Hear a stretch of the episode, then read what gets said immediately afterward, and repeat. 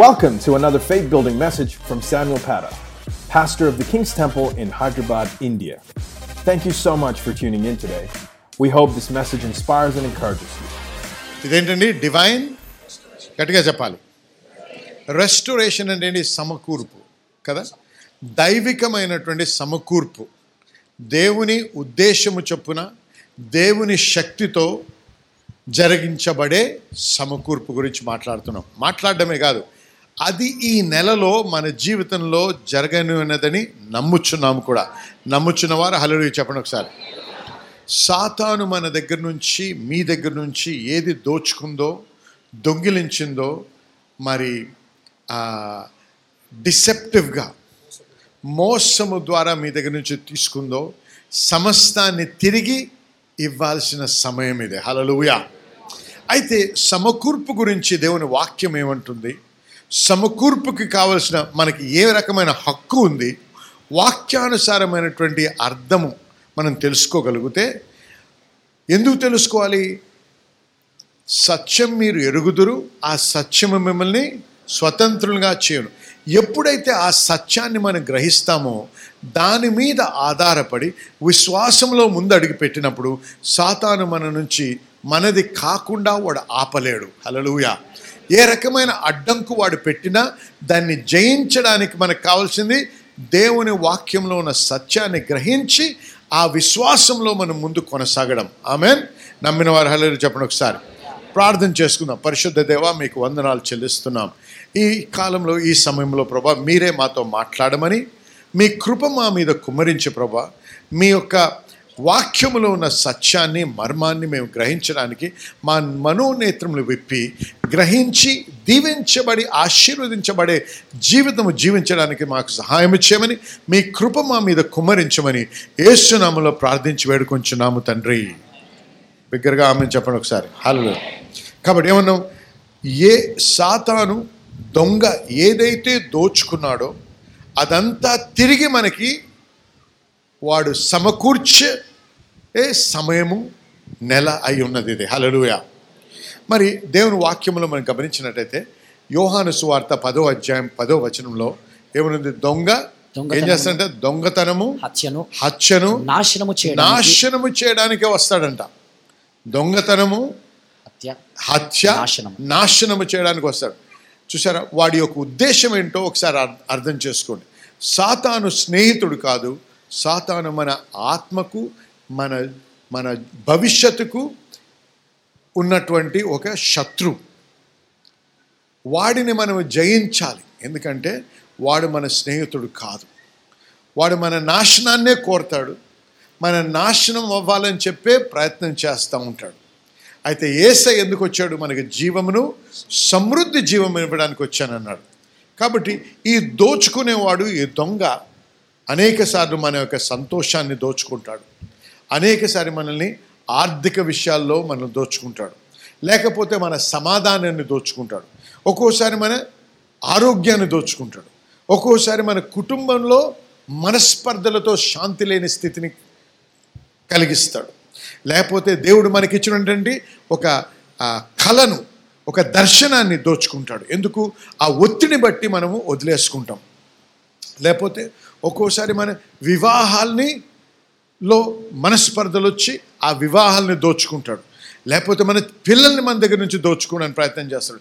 ఇలాగా అనేక రకాలైనటువంటి అనుభవాలు కలిగిన జనము దేవుని సంఘములో ఉన్నారు. వారందరికీ శుభవార్త ఏంటంటే, ఆ స్థితిలో మీరున్నట్టయితే ఇది సమకూర్పు సమయం.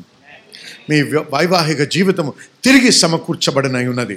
మీ నుంచి విడిపోయిన మీ పిల్లలు తిరిగి రానై ఉన్నారు.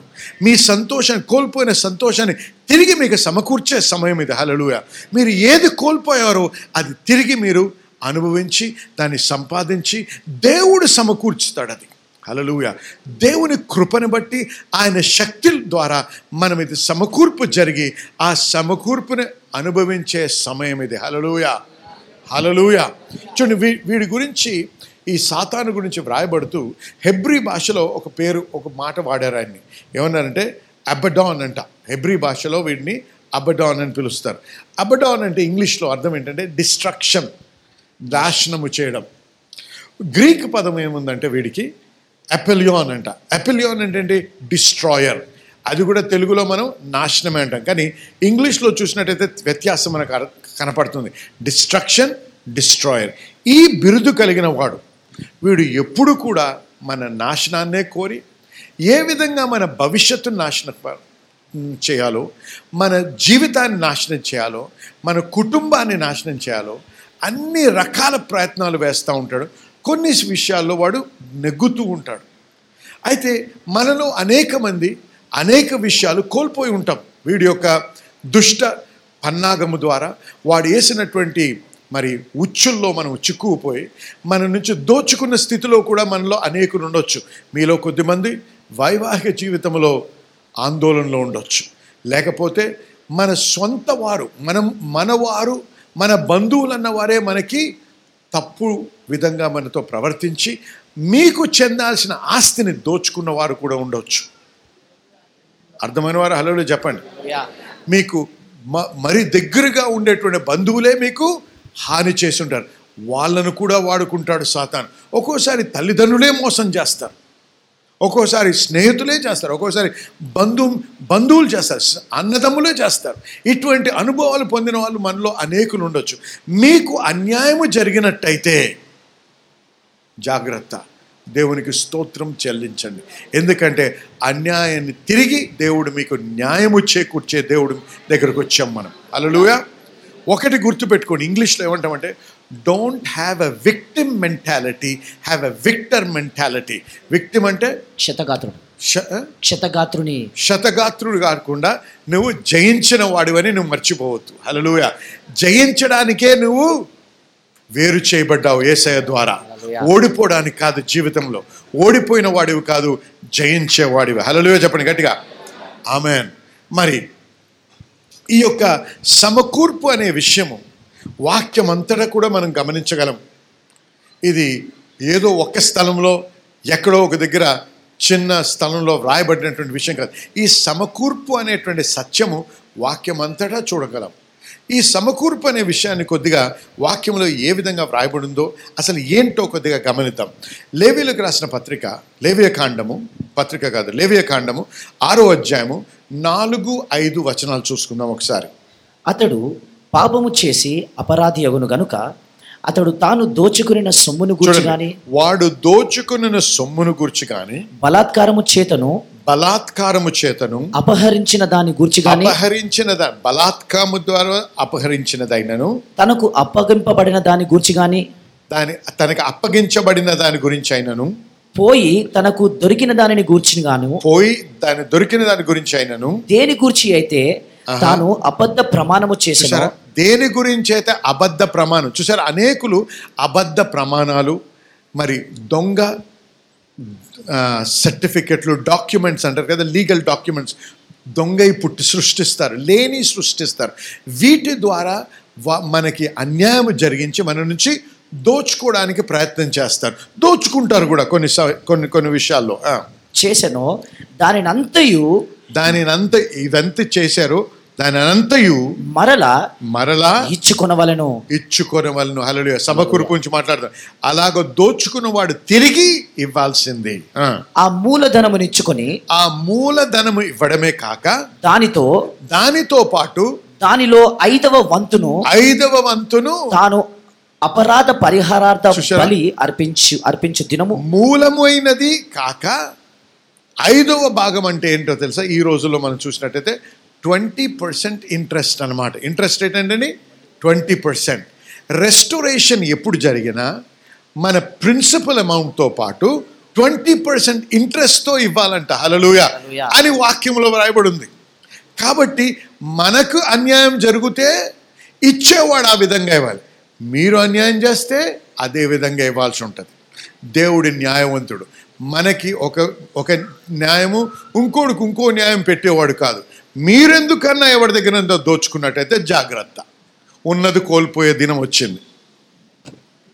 అలాగే చెప్పండి, దొంగ బతుకు బతికేటువంటిది క్రైస్తవ జీవితం కాదు. ఒకడిని దోచుకొని సమృద్ధిలో బ్రతికేది క్రైస్తవత్వం కాదు. అది సాతానుకు సంబంధించిన జీవితం. మనం మోసము ద్వారా, దోచుకున్నట్టు ద్వారా, అబద్ధాల ద్వారా, అబద్ధ సాక్ష్యాల ద్వారా, అబద్ధ పత్రాలు తయారు చేసిన ద్వారా గొప్పవారమై సమృద్ధిలో బ్రతికి దేవుడు నన్ను దీవించాడంటే అది సాతానుకు సంబంధించినటువంటి సాక్ష్యం కానీ దేవునికి సంబంధించిన సాక్ష్యం కాదు. ఆ విధంగా మనము దేవుని బిడ్డగా జీవించకూడదు. నమ్మిన వారు హల్లెలూయా చెప్పండి. మనకి అన్యాయం జరిగితే వాడు జాగ్రత్త. ఎందుకంటే ఎవడిని వాడుకుందో సాతాను, కానీ సాతాను మట్టుకు దేవుడికి మట్టుకు ఖచ్చితంగా ఏదైతే మన నుంచి దోచుకున్నాడో అది, దానితో పాటు 20% వడ్డీతో పాటు మనకి జరిగిస్తాడు. హల్లెలూయా, చెల్లింపు జరిగిస్తాడు. ఆమేన్. అంతేకాదు, ఇంకా రాను చూసినట్లయితే ఇంకా బాగుంటుంది. చూడండి ఇక్కడ ఇప్పుడు నిర్గమకాండం 22:4 చూద్దాం. వాడు దొంగిలినది ఎద్దైనను గాడిద అయినను గొర్రె అయినను సరే, అది ప్రాణముతో వాని యొద్ద దొరికిన ఎడల 2 వంతులు చెల్లింపవలను. హల్లెలూయా. ఎంత ఇవ్వాలండి? 2 వంతులు. ఒకటి తీసుకుంటే 2 ఇవ్వాలన్నమాట. హల్లెలూయా చెప్పండి. ఎవడు అన్యాయము చేసినా దేవుడు వాడి మనకి సమకూర్పు కలిగించినప్పుడు వాడి దగ్గర నుంచి 2 మనం పొందేటట్టు దేవుడు మనల్ని దీవిస్తాడు. కాబట్టి మూలను కూర్చొని మీకు జరిగే అన్యాయాన్ని బట్టి మీరు ఏడవకండి. ఎందుకు? దేవుడు మనకు తోడై ఉన్నాడు. మీరు సంతోషించి ఆయన గణపరిచినట్టయితే దేవుడే మీకు న్యాయాన్ని చేకూర్చి మీరు కోల్పోయిన దాన్ని మీకు తిరిగి సమకూర్చడమే కాక దానికి 2 వంతులు ఇస్తానని వాగ్దానం ఉంది. హల్లెలూయా, హల్లెలూయా చెప్పండి గట్టిగా, హల్లెలూయా. అంతేకాదు 2 సమూయేలు 12:6 ఒకసారి చూడండి. వాడు కనికరము లేక ఈ కార్యము చేసెను గనుక ఆ గొర్రె పిల్లకు ప్రతిగా 4 గొర్రె పిల్లలు ఇయ్యవలెను. హల్లెలూయా. రాను రాను ఇంకా బాగవుతుంది వాక్యంలో. ఇప్పుడు ఒకటి దొంగిలిస్తే వాడు ఎన్ని ఇవ్వాలంటండి? 4 ఇవ్వాలంట. హల్లెలూయా. మరి ఇది నూతన నిబంధనలో కూడా మనం చూస్తున్నాం. ఎక్కడ? లూకా సువార్త 19:8. జక్కయ్య నిలువబడి, ఇదిగో ప్రభువా, నా ఆస్తిలో సగము బీదలకు ఇచ్చుచున్నాను. నేను ఎవడి యొద్దనైనను అన్యాయముగా దేనినైనను తీసుకుని అన్యాయముగా దేనినైనా తీసుకున్నట్టయితే అతనికి 4 వంతులు తిరిగి చెల్లింతును. హల్లెలూయా. వినండి, యేసయ్య జక్కయ్య దగ్గరికి వచ్చాడు. చెప్పాడా, నువ్వు ఎవరికైతే అన్యాయం చేసావు వాడికి 4 వంతులు ఇవ్వమని? కాదు. ఎప్పుడైతే దేవుని యొక్క కన్విక్షన్ అంటే ఒప్పింపుగా మన జీవితంలో, మన హృదయంలో కలుగుతుందో ఆ ఒప్పింపు మనల్ని ఈ విధంగా ప్రవర్తింపజేస్తుంది. ఎవరి దగ్గరైనా మనం రక్షించబడ్డ తర్వాత ఎవరికైనా మనం అన్యాయం చేసినట్టయితే అన్యాయానికి బదులుగా న్యాయం చేకూరుస్తూ ఇక్కడ జక్కయ్య ఏమంటున్నాడు, 4 రెట్లు నేను తిరిగిస్తానన్నాడు. చూసారా? మొదటిది మూలధనము కాక 20%, 2 వంతులు, 3 వంతులు, 4 వంతులు. ఇప్పుడు ఇంకా బాగుంటుంది చూడండి. ఇప్పుడు హల్లెలూయా. ఇప్పుడు వచ్చేది సామెతలు 6:31 చూడండి. వాడు దొరికిన ఎడల 7 వంతులు చెల్లింపవలను. 7 వంతులు చెల్లింపవలను. హల్లెలూయా, హల్లెలూయా. బిగ్గరగా హల్లెలూయా చెప్పండి ఒకసారి. దీన్ని మనం 7-fold restoration అంటాం. ఈ సమకూర్పు అనేది ఎందుకు జరుగుతుందో తెలుసా? యెషయా గ్రంథము 9:7 ఒకసారి చూద్దాం. ఇది మొదలుకొని మితి లేకుండా దానికి వృద్ధియు క్షేమమును కలుగునట్లు సర్వకాలము దావీదు సింహాసనమును రాజ్యమును నియమించును. సర్వకాలము ఏమి నియమిస్తాడు? దావీదు రాజ్యమా? న్యాయము వలనను నీతి వలనను రాజ్యమును స్థిరపరచుటకు. దేవుడు స్థాపించే రాజ్యం ఎటువంటిదంటండి? న్యాయము వలన నీతి వలన స్థాపించబడుచున్నది. దేవుని రాజ్యము దేని మీద స్థాపించబడ్డది? న్యాయము, నీతి. చెప్పండి అందరూ మరొకసారి. దేవుడు నీతిమంతుడు, న్యాయవంతుడు. దేవుడు ప్రేమమూర్తి కూడా. ప్రేమ, దేవుని ప్రేమ. దేవుడు ఇప్పుడు చూడండి, నేను పోయినసారి మీకు చూపించానా? ఒక కాయిన్ చూపించానా? మీకు కాయిన్ చూపించానా? చేయలేదు ఇక్కడ. Okay okay. Have you got a coin? ఏదైనా కాయిన్ ఇవ్వండి. ఇప్పుడు ఒక నాణం తీసుకున్నావు. ఏమంటాం? హెడ్స్ అండ్ టైల్స్, తెలుగులోటి బొమ్మ బొరుసు అంటాం కదండి. ఇప్పుడు ఇది బొమ్మ, ఇదంటే బొరుసు అంట. సరే, ఇప్పుడు ఇది ఎంత? 2 రూపాయలు. ఇప్పుడు ఒక కాయిన్ తీసుకొని, నాణ్యం తీసుకొని, దీనిపైన బొమ్మ ఉండి బొరుసు లేదనుకోండి, ఎవడన్నా తీసుకుంటాడు? అదని విలువ ఉందా? దీనికి లేదు. రెండూ ఉన్నప్పుడే అది నిజమైనటువంటి నాణ్యం. అలాగే దేవుడు కూడా ప్రేమమూర్తి ఒకటి, రెండవ తట్టు న్యాయవంతుడు. ఉట్టి ప్రేమ ఉంటే న్యాయం లేకపోతే అది నిజమైన దేవుడు కాదు. మన దేవుడు ప్రేమమూర్తి, న్యాయవంతుడు. హల్లెలూయా. గమనించండి, ఇక్కడ జాగ్రత్తగా వినండి. అనేకులు ఏమంటారు, ఇంత ప్రేమ కలిగిన దేవుడు ఒకడిని నరకానికి ఎలా పంపగలడు? కాబట్టి నేను నమ్మను నరకాన్ని అంటారు. దేవుడు ప్రేమమూర్తి, న్యాయవంతుడు. న్యాయము, నీతి స్థిరపరచబడాలంటే అన్యాయానికి చేసిన వాడి శిక్ష విధించకపోతే నీతి న్యాయం స్థిరపరచబడదు. అంతే అండి. అందుకే ప్రతి దేశంలో, ప్రతి రాజ్యములో న్యాయము అనే చట్టం ఉంటుంది. ఎందుకు? నీతి నిజాయితీతో ఆ రాజ్యాన్ని పరిపాలించాలంటే న్యాయం అనేది తీర్చకపోతే అన్యాయం ఏళ్తుంది. కాబట్టి దేవుడు ఎంత ప్రేమ కలిగినాడు అంటే, ఆయన నీతి న్యాయాన్ని పక్క పెట్టకుండా, నీతిమంతుడు, న్యాయవంతుడు. ఆయన న్యాయము, నీతి ఏం కోరుతుంది? ప్రతి పాపము శిక్షించబడాలి. పాప విముక్తి కావాలంటే రక్తము చిందించబడాలి. అది కూడా ఏం రక్తము? పాపము లేని రక్తము చిందించాలి. అది దేవుని యొక్క న్యాయం. దేవుని యొక్క ప్రేమ మన పట్ల ఏం చేసిందంటే, ఈ న్యాయాన్ని స్థిరపరచడానికి తన కుమారుని పంపాల్సి వచ్చింది. అర్థమైందా? ప్రేమమూర్తి కాబట్టి అన్యాయాన్ని ఆయన పక్కకు జరపలేదు. అన్యాయము, అవినీతి, పాపము శిక్షించబడాలి, లేకపోతే దేవుడు న్యాయవంతుడు కాదు. అర్థమైన వారు హల్లెలూయా చెప్పండి. అందుకే మర్చిపోకండి, ఇంత ప్రేమ కలిగిన దేవుడు కూడా పాపి అన్నప్పుడు, పాప క్షమాపణకు పొందకపోతే ఎక్కడ పంపించాల్సి వస్తుంది? దుఃఖిస్తూ పంపిస్తాడు, సంతోషిస్తూ పంపడు. కానీ న్యాయం ఉంది కాబట్టి పంపక తప్పదు. నీతిమంతుడు కాబట్టి శిక్ష విధించకుండా ఉండలేడు. హల్లెలూయా చెప్పండి. ఆమె చూడండి, దేవుని యొక్క నీతి స్థిరపరచడానికి సమకూర్పు అవసరం. సమకూర్పు దేనిపై ఆధారపడిందంటే, దేవుని యొక్క అదే రికంపెన్సేట్ అండి. ఇంకో మాట చూడు, పెన్షన్స్, ప్రతిదండన. ప్రతిదండన చేయకుండా దేవుని యొక్క సమకూర్పు జరగదు. అంటే శిక్ష విధించాల్సిందే. అన్యాయము జరిగినప్పుడు ఆ అన్యాయముకి శిక్ష విధించాలి. పాపం యొక్క శిక్ష సమస్తము ఎవరు మోసారు? యేసయ్య మోసారు. అందుకే మనము విడుదల పొందాం. లేకపోతే మనము చెల్లించాలి. మనము చెల్లించగలమా? ఎందుకు? మనం పాపులం, ఖచ్చితంగా నరకానికి వెళ్ళాల్సిందే. కానీ ఆయన రక్తములో పాపము లేదు కాబట్టి, ఆ పాపము లేని రక్తము చిందించబడ్డది, అది విశ్వసించాము కాబట్టి మనము విడుదల పొందాం. ఆమేన్ చెప్పండి. అయితే తిరిగి ఈ స్థలానికి వద్దాం, ఈ న్యాయం గురించి. దేవుని యొక్క ఇంగ్లీష్లో ఎలా రాశానంటే, The justice of God demands restoration. దేవుని న్యాయము సమకూర్పును కోరుతుంది. చూసారు, కోరడం అంటే డిజైర్ అని ఉంటుంది. ఇక డిమాండ్, అసలు ఇంగ్లీష్లో డిమాండ్ అనే పదానికి సరి అయిన తెలుగు పదం మాకు తెలియదు. కానీ అంటే ఒత్తిడి ఉంది అక్కడ, ఖచ్చితంగా జరగాలి.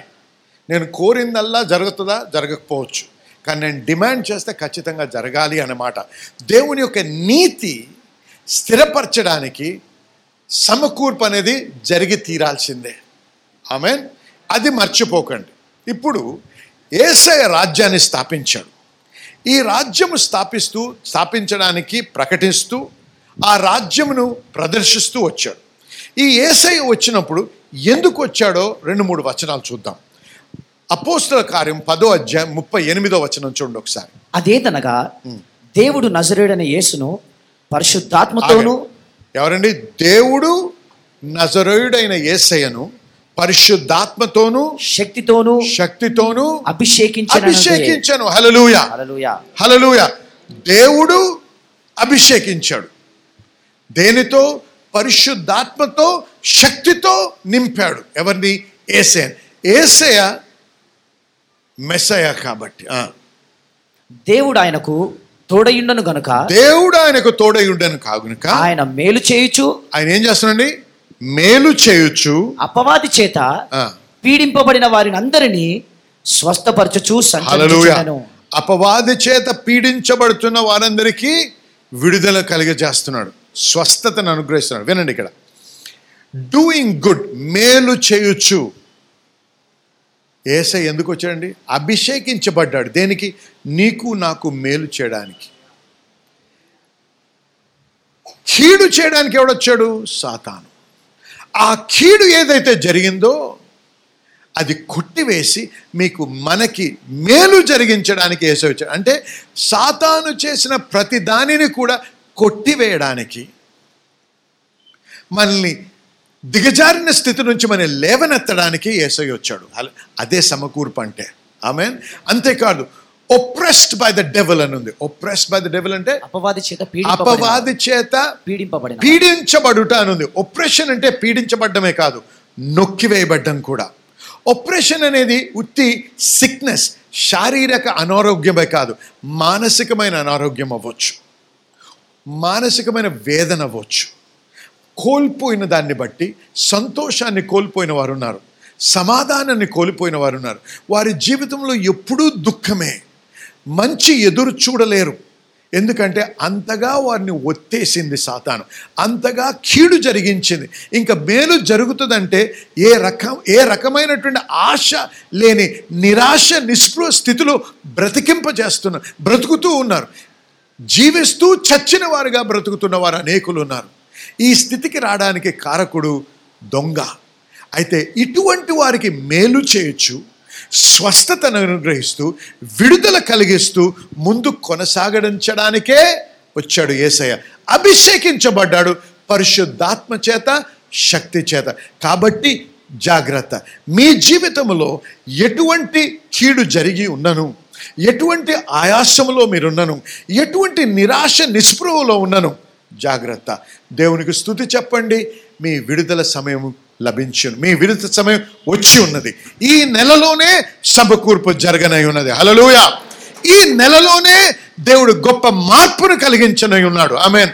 మిమ్మల్ని విడిపించి, స్వస్థపరిచి, దీవించి, ఆశీర్వదించి లేవనెత్తడానికి వచ్చాడు యేసయ్య. హల్లెలూయా, హల్లెలూయా. యేసయ్య కంటే బలమైన వాడు ఎవరూ లేరు.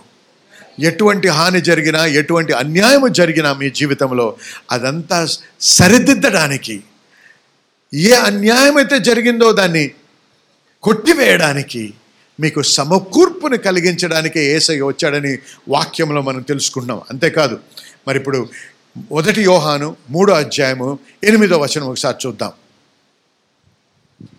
అపవాది మొదట నుండి పాపము చేస్తున్నాడు గనక పాపము చేయువాడు అపవాది సంబంధి. అపవాది యొక్క క్రియలను లయపరచుటకే దేవుని కుమారుడు ప్రత్యక్షమాయెను. ఎందుకు వచ్చండి? అపవాది యొక్క క్రియలను లయము చేయడానికి. ఎటువంటి క్రియ చేస్తున్నా సరే, ఎటువంటి అపాయము జరిగిస్తున్నా సరే, సమస్తాన్ని లయపరచడానికే వచ్చానన్నాడు యేసయ్య. హల్లెలూయా, హల్లెలూయా. చూసారా, మన మేలు కోరి, మన భవిష్యత్తు ఆశీర్వాదకరంగా ఉండాలని, మన గమ్యము దీవెనకరంగా ఉండాలని ఆశిస్తున్నాడు దేవుడు ఎప్పుడు కూడా. మన జీవితం పట్ల మనము ఆయన చేతి మీద చెక్కుకున్నాడంట. హల్లెలూయా, దేవునికి స్తోత్రం. ఆయన కనుపాపల వంటి వారు. హల్లెలూయా. అంతగా ప్రేమిస్తున్నాడు మనల్ని హాని చేయాలని, మనకి కీడు జరగాలని, మనకి మోసము జరగాలని, మనకి మనం కోల్పోవాలని ఎప్పుడు కూడా కోరడు దేవుడు. కాబట్టి మీరు అటువంటి అనుభవంలో వెళ్తుండగా, ఎటువంటిది కష్టమైనది, మరి కోల్పోయినటువంటి లేకపోతే దోచుకున్నటువంటి అనుభవం ఉన్నప్పుడు దేవుణ్ణి మీరు అనుమానించకండి, దేవుణ్ణి సందేహించకండి, దేవుణ్ణి మీరు నిందించకండి. ఎందుకంటే దాని కారకుడు దేవుడు కాదు, యేసయ్య కాదు, ఆ దాని కారకుడు సాతానని మర్చిపోకండి. ఎప్పుడైతే మీరు సాతాన్ యొక్క ఉద్దేశం ఏంటంటే, ఎప్పుడైనా ఇది జరుగుతున్నప్పుడు చాలామంది ఏం చేస్తారు, అనేకులు దేవుణ్ణి ప్రశ్నిస్తారు. ఎందుకు ప్రభువా అంటారు. ప్రభు చేస్తే కదా నీకు జవాబు ఇవ్వడానికి. దొంగతనం చేసినోడిని పట్టుకోకుండా ఇంకా రోడ్డు మీద పోయిన పట్టుకో, ఎందుకు జరిగింది నా దీవి నా నా ఇంట్లో దొంగతనం అంటే వాడేం చెప్తాడు, వాడు దొంగ, వాడికి ఏం జరిగిందో వాడికి తెలియదు. దేవుడు చేయనప్పుడు దేవుణ్ణి ప్రశ్నించి ఏం లాభం. కాబట్టి మొట్టమొదటి విషయం మనం నేర్చుకోవాలి. మన జీవితంలో సమకూర్పు కావాలంటే ఈ యొక్క మోసం మనం అనుభవించామంటే ఇది దేవుడు కాదు, దీని మూలము దేవుడు దోచుకోలేదు, దేవుడు నాకు హాని కలిగించలేదు, యేసయ్య నాకు హాని కలిగించడానికి రాలేదు, నాకు మేలు చేయడానికి, నాకు విడుదల అనుగ్రహించడానికి, నా సమస్తమైన దుష్క్రియల్ని నాశనము చేయడానికి వచ్చాడు. కాబట్టి నాకు మేలు చేసేవాడు నా యేసయ్య అని మనం తెలుసుకున్నప్పుడు మనం హృదయపూర్వకంగా ఆయనకి స్తుతి చెల్లించగలము. ఆమె చెప్పండి హల్లెలూయా. దేవునికి మహిమ కలుగును గాక. మరి లూకా సువార్త 4:18-19 చూద్దాం ఒకసారి. ప్రభు ఆత్మ నా మీద ఉన్నది. హల్లెలూయా. ఆగండి, ఇక్కడ వాక్యాన్ని తీసుకొని చదువుతూ ప్రభువు ఏం ప్రకటిస్తున్నాడు, ప్రభు ఆత్మ నా మీద ఉన్నది. హల్లెలూయా. నేను ఆత్మ చేత అభిషేకించబడ్డాను అంటున్నాడా. బీదలకు స్వార్థ ప్రకటించుటకై. ఆగండి, ఎందుకు వచ్చాడంట, బీదలకు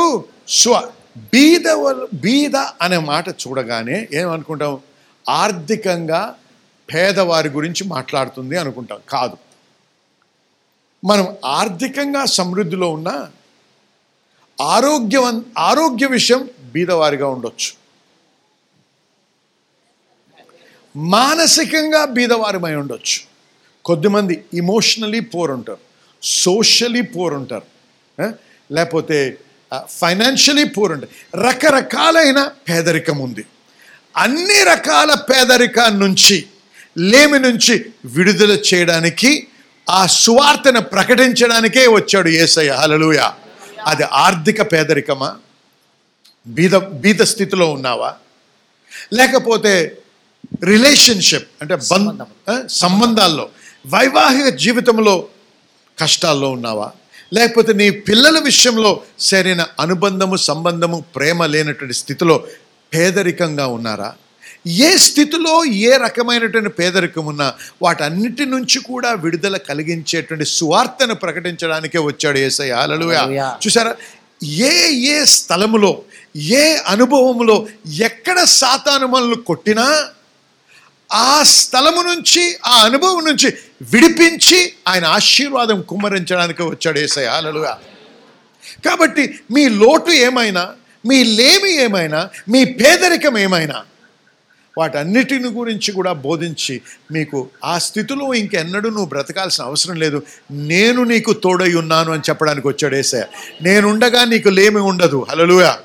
ఏమన్నాడు దావీదు, the Lord is my shepherd I shall not want. యెహోవా నా కాపరి, నాకు లేమి లేదు. హల్లెలూయా. చూసారా, యేసయ్య వస్తే లేమి పారిపోవాలి, పేదరికం పారిపోవాలి. అది ఆర్థికమే కాదు, మానసికం. సంతోషం కోల్పోయావా, సమాధానాన్ని కోల్పోయావా, సమృద్ధిని కోల్పోయావా, బంధువుల్ని కోల్పోయావా, భర్తను కోల్పోయావా, పిల్లల్ని కోల్పోయావా, దేనిలో నీ కొరత ఉన్నా ఆ కొరతలో నువ్వు జీవించాల్సిన అవసరం లేదు. యెహోవా నా కాపరి, నాకు లేమి లేదు. నీకు నాకు దేవుడు తోడై ఉన్నాడు. కాబట్టి లేమి అనేది మన జీవితంలో ఏ అంశంలో కూడా మనం చూడకూడదు. హల్లెలూయా. అది ప్రకటించడానికే వచ్చాడు యేసయ్య. అది మన అనుభవం అయి ఉండాలి. ఈ నెలలో ఆ సమకూర్పు జరగనే ఉన్నది. ఈ నెలలో దేవుడు అద్భుతము జరిగించనే ఉన్నాడు. ఏ సంతోషం నాతో కోల్పోయావో దేవుడు తిరిగి నీకు సమకూర్చనే ఉన్నాడు. ఏ సమాధానాన్ని కోల్పోయావో ఆ సమాధానం తిరిగి నీకు అనుగ్రహించనే ఉన్నాడు దేవుడు. హల్లెలూయా. అందుకే వచ్చాను, నేను అభిషేకించబడ్డాను అంటాడు. నేను ఒక లెక్చరర్గా రాలేదు, మోటివేషనల్ స్పీకర్గా రాలేదు, నేను చెప్పింది జరిగించడానికి కావాల్సిన శక్తితో వచ్చాను అంటున్నాడు. హల్లెలూయా. నేను ఏమి ప్రకటిస్తున్నానో అది డెలివర్ చేయడానికి వచ్చాను అంటున్నాడు. అది సమకూర్పు జరిగించడానికి, నేను ప్రకటించేది జరిగించే శక్తితో నేను వచ్చాను అంటున్నాడు. ఎందుకు, దేవుడు నన్ను అభిషేకించి మీ మధ్యలో పంపించాడు. హల్లెలూయా. ఆ యేసయ్యను పట్టుకున్నట్టయితే సమస్త విషయమైన లేమి నుంచి నువ్వు విడుదల పొందనే ఉన్నావు. ఆమేన్. Thanks again for listening. To hear more messages like this one, make sure to subscribe to our podcast channel for past episodes. If you've been blessed by the message today, consider rating it and even sharing it with friends. For more content from the King's Temple or to connect with us, visit kingstemple.in. Have a blessed day.